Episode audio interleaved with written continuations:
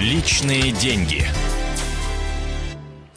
Это радио и телевидение «Комсомольская правда». Мы в прямом эфире и с Евгением Беляковым, корреспондентом отдела экономики «Комсомольской правды». Сегодня попытаемся постелить финансовую соломку в преддверии второй волны кризиса. Ну и хотели бы с вами тоже поговорить. 8 800 200 ровно 9702, наш телефонный номер, э, бесплатный телефонный номер. Вы можете звонить и присоединяться к нашему разговору. Действительно, будем говорить сегодня о кризисе. В 2008 году у нас был кризис, все мы его помним помним, помним его последствия. Хотелось бы спросить, как вы тогда себя вели, да, какие уроки э, вы э, извлекли из этого кризиса, да, из 2008 года. И сейчас вот обещают, э, статистика, да, исследования проводятся, что будет mm еще один. Вот как готовитесь к нему или нет, спрашиваем вас. 8 800 200 ровно 9702. Евгений, расскажи, да. пожалуйста, э, у нас в, в сегодняшней комсомолке вышла как раз статья на эту тему. Да, мы задумали очень такую, ну, на наш взгляд, интересную идею, потому что э, в прошлый раз, когда был кризис, э, много было советов экономистов, то есть э, экономисты, финансисты, различного рода эксперты, советники и так далее, они стали появляться в эфире постоянно. А, но э, они, они появлялись уже постфактум, mm-hmm. то есть уже кризис произошел, уже инвестбанк американский Lehman Brothers уже упал, доллар уже стал стоить гораздо больше, чем стоил э, до этого. А, Многие потеряли работу, да, многие, многие потеряли да. в зарплате очень сильно, да? И тогда, конечно, уже их советы, они э, были, ну, так сказать, дорога ложка к обеду, поэтому э, советы о том, что вам нужно откладывать с каждой зарплаты там определенное количество денег, что и хранить ее где-то там лучше в долларах и в евро, ну, они уже были не к месту, потому что доллар уже тогда стоил 33-36, евро тогда стоил уже э, 40-45. Поэтому, ну, естественно, э, эту заначку надо было делать раньше. Мы решили в этот раз, ну, раз э, у нас месяц август опять наступил, в котором у нас был дефолт, в котором так. у нас э, начался прошлый кризис, и э, в котором в прошлом году э, впервые в истории понизили рейтинг США, что также спровоцировало определенную панику на фондовых рынках. То есть опять у нас наступил месяц август. Мы, конечно же, можем ожидать того, что может произойти что-то такое неприятное и в этом году. Непредвиденное. Да. Мы, конечно, надеемся на то, что все будет хорошо, но на всякий случай мы решили сделать такую статью. То есть те советы, которые могли бы пригодиться в 2008 году, а, и, и могут пригодиться сейчас, да. в преддверии кризиса, да? да. То есть а, они у нас фактически состоят из э, трех э, разных э, составляющих. То есть uh первая составляющая это ну, самый главный вопрос, который нам задают, это в чем хранить деньги. В чем, вот. да, да, сбережения, да. если они существуют, да? Да, да. Мы, того. мы, соответственно, сделали э, такой небольшой анализ, э, что, э, ну, то есть у нас история повторяется, то есть экономические циклы, они вот у нас, вся экономика двигается вот так вот.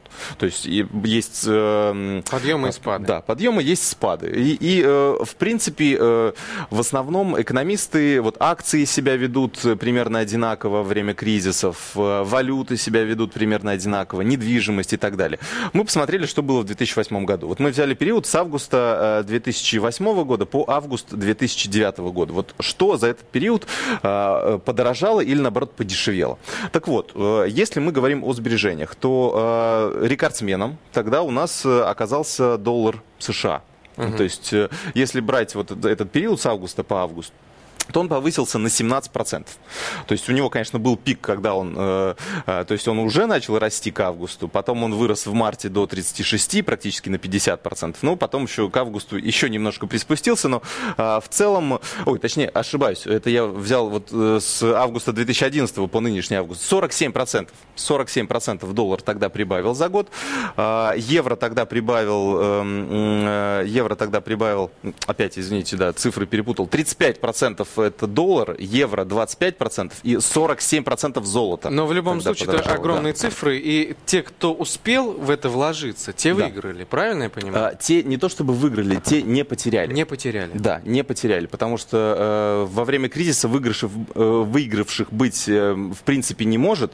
А, ну, конечно, они могут, если они вовремя э, купят доллары и вовремя их продадут, но это слишком такие спекулятивные стратегии, ну, их никому не советую совершать, если нет четкого понимания вообще, что будет. Если у нас нет той книжки, как в фильме «Назад в будущее», где мы смотрим... Что сразу... можно сделать ошибку. Да. да или 10 жизней, как в какой-нибудь игре. Там же есть, вот там же были вот эти спортивные, итоги спортивных соревнований за mm-hmm. ближайшие годы. Ну и, конечно, если мы смотрим, доллар здесь будет стоить, через год будет стоить столько, а через два месяца столько. Ну, конечно, мы сможем это все сопоставить. Но это из области фантастики. 8 800 200 ровно 9702. В чем собираетесь э, свои сбережения э, как бы оставлять в долларах, в рублях, в евро, в золоте? Кто-то говорит, что нужно раскидать все по разным корзинкам и тем самым, скажем так, компенсировать вот эти вот спады и подъемы этих валют и, и ресурсов. Вот в чем вы свои сбережения держите? 8 800 200 ровно 9702. Да. То есть э, вывод какой можно сделать из этого? Что во время кризисов растут вот как раз э, иностранная валюта растет э, и растет золото. Э, то есть это, по крайней мере, даже если взять предыдущие кризисы, то эта история повторяется. Это связано с тем, да. что люди начинают выбирать те ресурсы, которые традиционно являлись такими убежищами. Что да. золото, что доллар. Это, как всегда, стабильная, ну, как бы стабильная угу. валюта угу. и ресурс. И все туда сразу вкладываются, поэтому они да. растут. Да, да, да. То есть у нас есть множество, ну, несколько основных таких видов вложений денег. И когда происходит кризис, то выбирают наиболее консервативные инструменты. То есть это доллары и евро, это, грубо говоря, наличная валюта. То есть, ну, наличные деньги у вас никто не заберет, только инфляция заберет. Но она в развитых странах не такая высокая. А золото то же самое. Его ограниченное количество, оно не будет сильно падать в цене.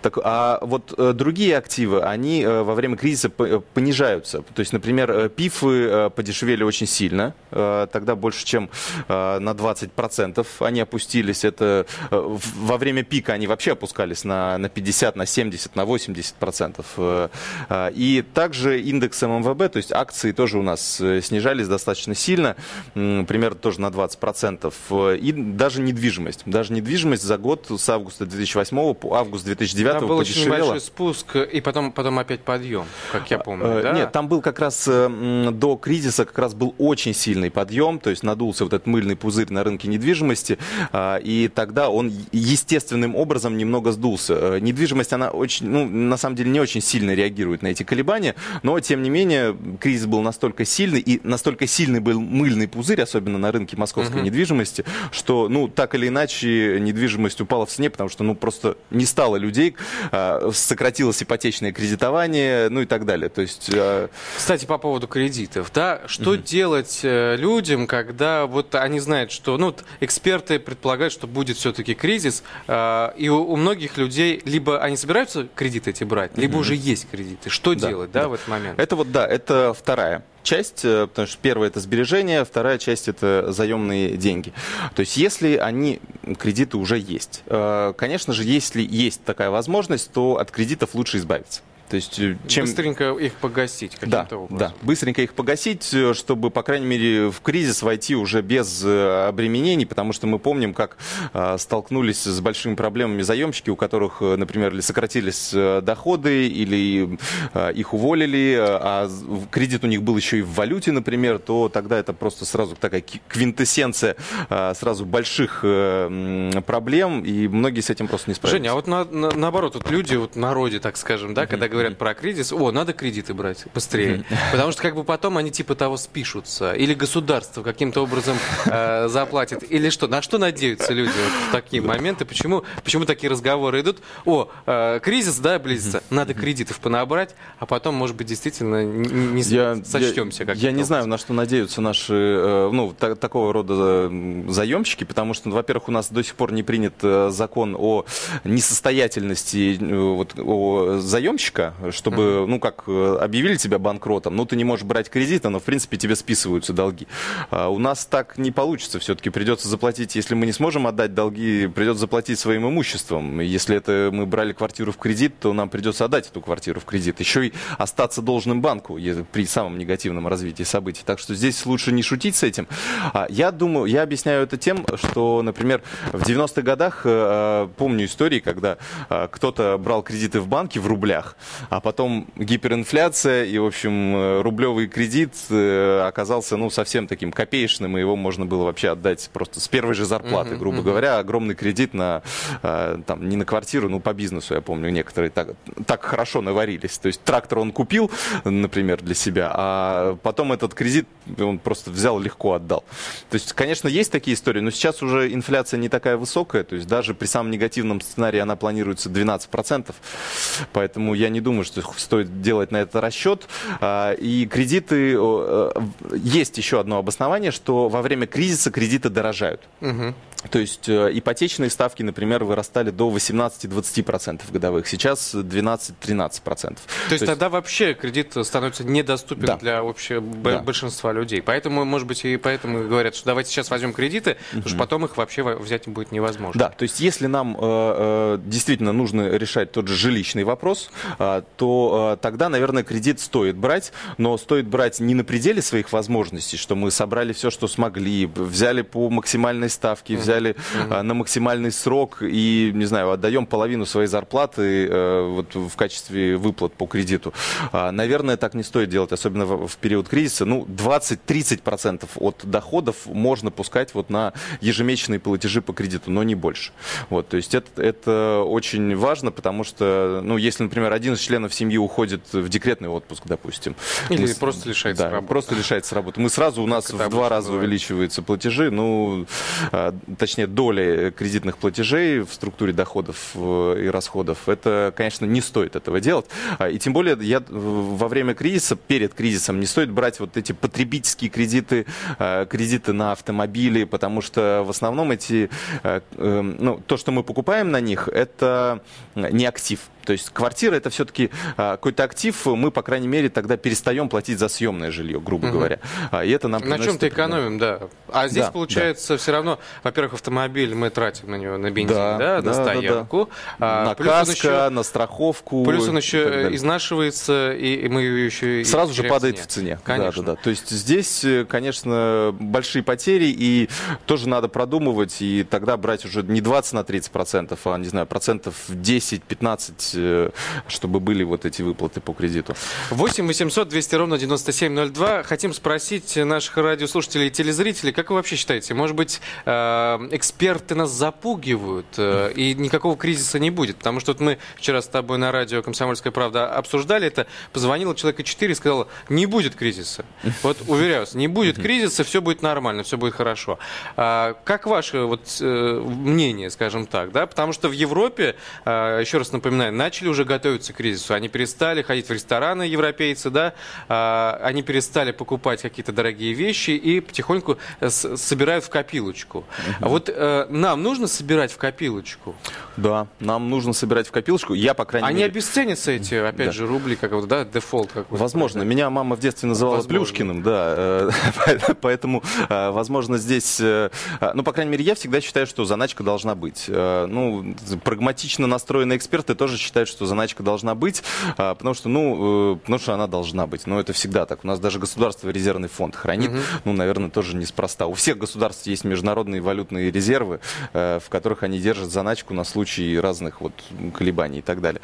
Поэтому лучше хранить, лучше держать какое-то количество денег и, наверное, лучше в разной валюте, вот как показывает практика. Ну вот как, вот, э, как раз вот то, что я предложил, да, золото, доллар, евро и рубль. Да? Вот эти четыре да. ну, золото, корзины. Золото я бы не советовал. Вот тем, у кого, э, например, не так много денег, я бы не советовал. То есть доллар, евро, рубль э, положить вот эти 100-150 тысяч рублей, чтобы в заначке, ну, хотя бы лежали, ну, при средних наших вот доходах, это как раз таки нормальная, э, нормальная заначка, которая обеспечит, ну, у кого есть возможность 60, хотя бы а почему 60 золото будет. обделяешь вниманием? Оно росло на протяжении всего и кризиса, и сейчас, по-моему, до сих пор собирается а, тоже ну, расти. вот за год оно выросло, да, за год выросло на 11%, но здесь нужно иметь в виду следующее, что э, золото, э, оно, ну, во-первых, просто так купить мы его не можем. То есть, э, если мы покупаем его э, в чистом виде, то есть в слитках, то мы э, платим НДС, и при продаже нам этот НДС не вернется. То есть это 18% сразу у нас потери.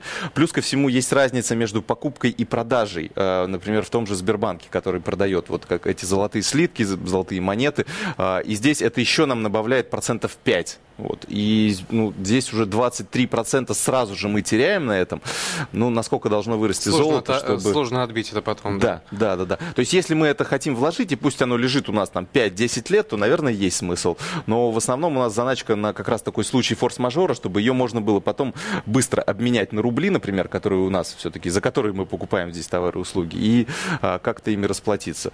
Можно, конечно, еще обезличенные металлические счета, которые тоже стали популярными достаточно э, в золоте. Но здесь тоже есть разница между покупкой и продажей. То есть она порядка 5% сразу у нас возникает. А, потери меньше, но при этом у нас нет э, золота, а, у нас просто есть номинальное владение э, определенным количеством граммов. То есть мы, например, приходим, платим деньги, покупаем виртуальные 5 граммов золота, и они у нас виртуально лежат э, на счете э, вот в крупном банке.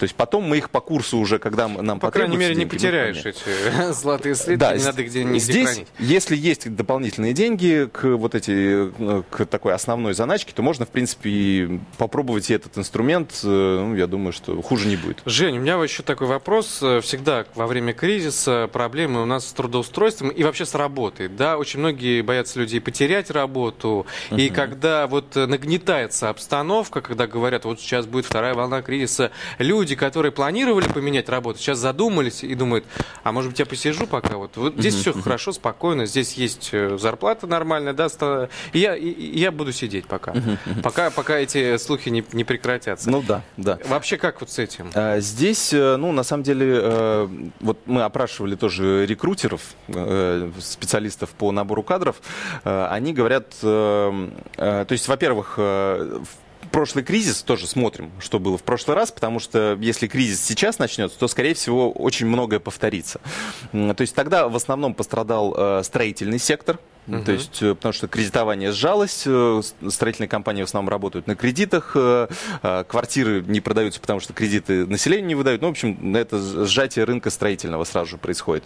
Потом менеджеры по продажам очень сильно, потому что никто ничего не покупает, менеджеры по продажам тоже не нужны. Эти сферы были вот угу. на, на грани, вот, а их просто очень, это, да? это были самые большие, ну, конечно же, строительные компании остались, менеджеры по продажам тоже какое-то определенное количество осталось, но вот большинство сокращений было mm-hmm. в этой среде. То есть менеджер по продажам есть везде, понятное дело, но вот, по крайней мере, этот сегмент работы в каждой компании был сокращен, э, урезан до минимума.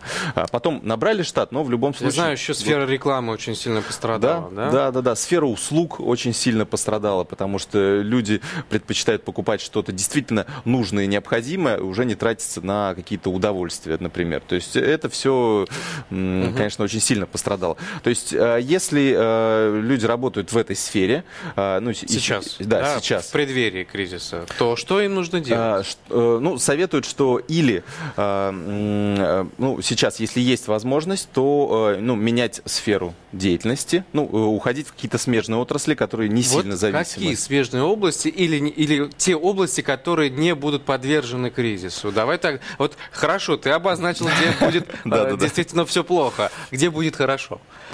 Это мы знаем? Ну, это мы тоже с точностью не можем знать, где будет хорошо. Естественно, э, у нас меньше всего пострадали это банки с госучастием, например, банки с госучастием, Но э, это компании помнишь, с госучастием. Что, да. Э, Минфин вкладывал огромные деньги, а сейчас они говорят, да, мы и больше тратиться на вас, банки, не будем. Да. Это заявил, кстати, министр финансов, да? Мы больше такого повторять не будем. Ну, он скорее говорил о том, что он больше не будет поддерживать, больше не будет поддерживать рубль. То есть mm-hmm. не будут вкладывать деньги в удержание, в стабилизацию рубля, курса рубля, а экономику, скорее всего, поддерживать в любом случае будут. То есть все равно будут вкладывать в банковский а, сектор? Да, и в банковский сектор, да, потому что это такая... Как всегда, банкирам система. везет, даже во время кризиса они будут, по крайней мере, в стабильном каком-то... Ну, по крайней мере, банки с госучастием, там было меньше, меньше всего потерь. А, ну, вот в крупных компаниях тоже э, не было таких вот э, именно серьезных потерь, но э, здесь еще минус есть в этом. То есть, с одной стороны, можно поменять работу работу, сменить какую-то деятельность, найти более такую, сказать, менее подверженную кризису. С другой стороны, э, мы понимаем, что работник, который приходит э, новичком, и тут вдруг начинается кризис, то, естественно, его увольняют в первую очередь. То есть у тебя не прошел испытательный срок, а кризис уже начался. Естественно, ну, кого уволят? Тебя или того сотрудника, который проработал 5 лет здесь? Естественно, тебя. Поэтому здесь нужно как бы подумать, э, подумать хорошенько, хорошенько да. все плюсы и минусы взвесить, потому что э, может быть лучше э, в своей компании сменить как немножко профиль, э, но при этом остаться в ней. Ну и плюс ко всему, конечно, ну, основной совет это хорошо работать, э, чтобы не было нареканий со стороны руководства, потому что здесь уже начинается конкуренция между сотрудниками.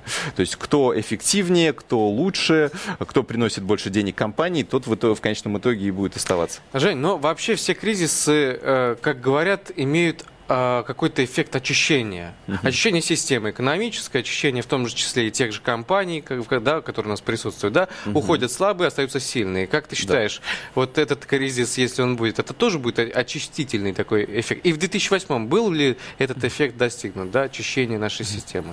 Ну, у нас... Коротко у нас. Да, у нас, насколько времени. я понимаю, с 2008 э, очистительного как раз не произошло, потому что очень много, сдерживали э, сильно процессы, и поэтому реального очищения не произошло, поддерживали в основном компании, которые которые, э, которых лучше бы не надо поддерживать, пример тому АвтоВАЗ.